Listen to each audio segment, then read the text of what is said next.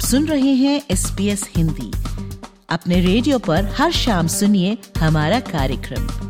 आप हमारा कार्यक्रम हमारी वेबसाइट पर और S P S mobile app द्वारा सुन सकते हैं।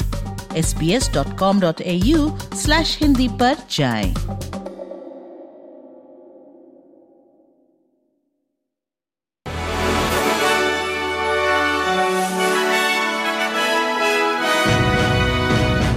पेश है आज के संक्षिप्त समाचार विशाली जैन के साथ।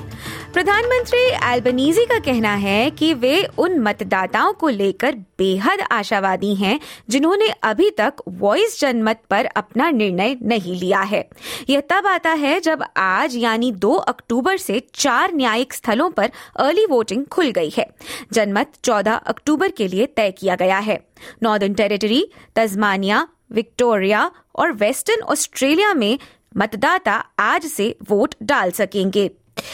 जबकि New South Wales ACT Queensland और साउथ ऑस्ट्रेलिया में आज सार्वजनिक बंदी होने के कारण कल से मतदान की प्रक्रिया शुरू की जाएगी।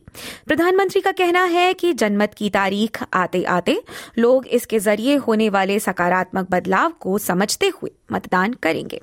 वहीं इंडिजिनस वॉइस रेफरेंडम के पक्ष और विपक्ष अभियानकर्ता अब वोटिंग खुलने के साथ ही सड़कों पर नज़र आ रहे हैं। यस और नो अभियानकर्ता अभियानकर्ताओं के पास दो हफ़्ते से भी कम का समय है, जब वे इस बात पर लोगों को प्रभावित कर सकें कि संविधान में बदलाव कर एक इंडिजिनस वॉइस की स्थापना की जाएगी या नहीं। दूसरी ओर, गर्मियों के दस्तक के साथ ही बुशफायर का खतरा भी बढ़ रहा है। देश भर में बुशफायर की खबरें आ रही हैं, जिसमें विक्टोरिया का एक घर भी जलकर तबाह हो गया है। विक्टोरियन कंट्री माफ़ कीजिएगा विक्टोरियन कंट्री फायर अथॉरिटी यानी सीएफए ने मौली इलाके में सोमवार के लिए आग जलाने पर पूरी तरह से प्रतिबंध लगा दिया है और गिब्स लैंड इलाके में भी भीषण बुशफायर पर काबू पाने की कोशिश की जा रही है, जहाँ आग एक घर को लील गई है। माफरा के उत्तर में भी कल एक भीषण बुशफायर फैली, जिससे ब्रियागोलोंग, कुलोडेन, मोरनापा और स्टॉकडेल और आसपास के इलाकों को खाली कराना पड़ा। इसके बाद अंतर्राष्ट्रीय समाचार। पूर्व अमरीकी राष्ट्रपति डोनाल्ड ट्रंप ने अपने सोशल मीडिया प्लेटफॉर्म ट्रूथ पर यह जानकारी दी है कि वे अपने खिलाफ जारी कोर्ट मामले में खुद पेशी करेंगे। ये तब आता है जब उनकी कई बड़ी चल अचल संपत्ति कुर्की के खतरे में है। इस मामले में यह पहले ही पाया जा चुका है कि श्री ट्रंप ने अपने व्यापारिक संबंधों में धोखाधड़ी की थी। उन्होंने ट्रूथ पर लिखा कि वे अपने नाम और साख को बचाने के लिए खुद अदालत में पेश होंगे। इससे पहले श्री ट्रंप हर अदालती पेशी से बचते नज़र आए हैं। और अंत में खबरें भारत से। भारत में आज गांधी जयंती मनाई जा रही है। तो अक्टूबर को हर साल महात्मा गांधी की जयंती मनाई जाती है।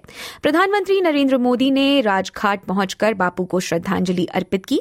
इस दौरान उनके साथ केंद्रीय मंत्री हरदीप सिंह पुरी भी मौजूद रहे। आज महात्मा गांधी की एक जयंती है। प्रधानमंत्री मोदी ने सोशल मीडिया साइट एक्स यानी पूर्व ट्विटर पर कहा कि गांधी जयंती के खास मौके पर वे महात्मा गांधी को नमन करते हैं। महात्मा गांधी का प्रभाव वैश्विक है, जो पूरी मानव जाति को एकता और करुणा की भावना को आगे बढ़ाने के लिए प्रेरित करता है।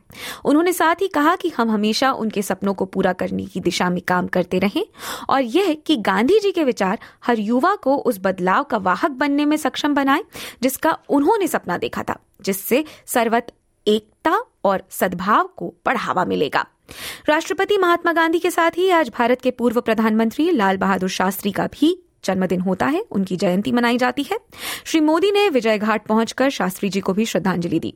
इस दौरान उनके साथ दिल्ली के एलजी विनय सक्सेना और आम आदमी पार्टी नेता आदिशी भी मौजूद रही थीं। इसी के साथ 2 अक्टूबर 2023 के संक्षिप्त समाचार यहीं समाप्त होते हैं। दीजे वृशाली को इजाज़त। नमस्कार।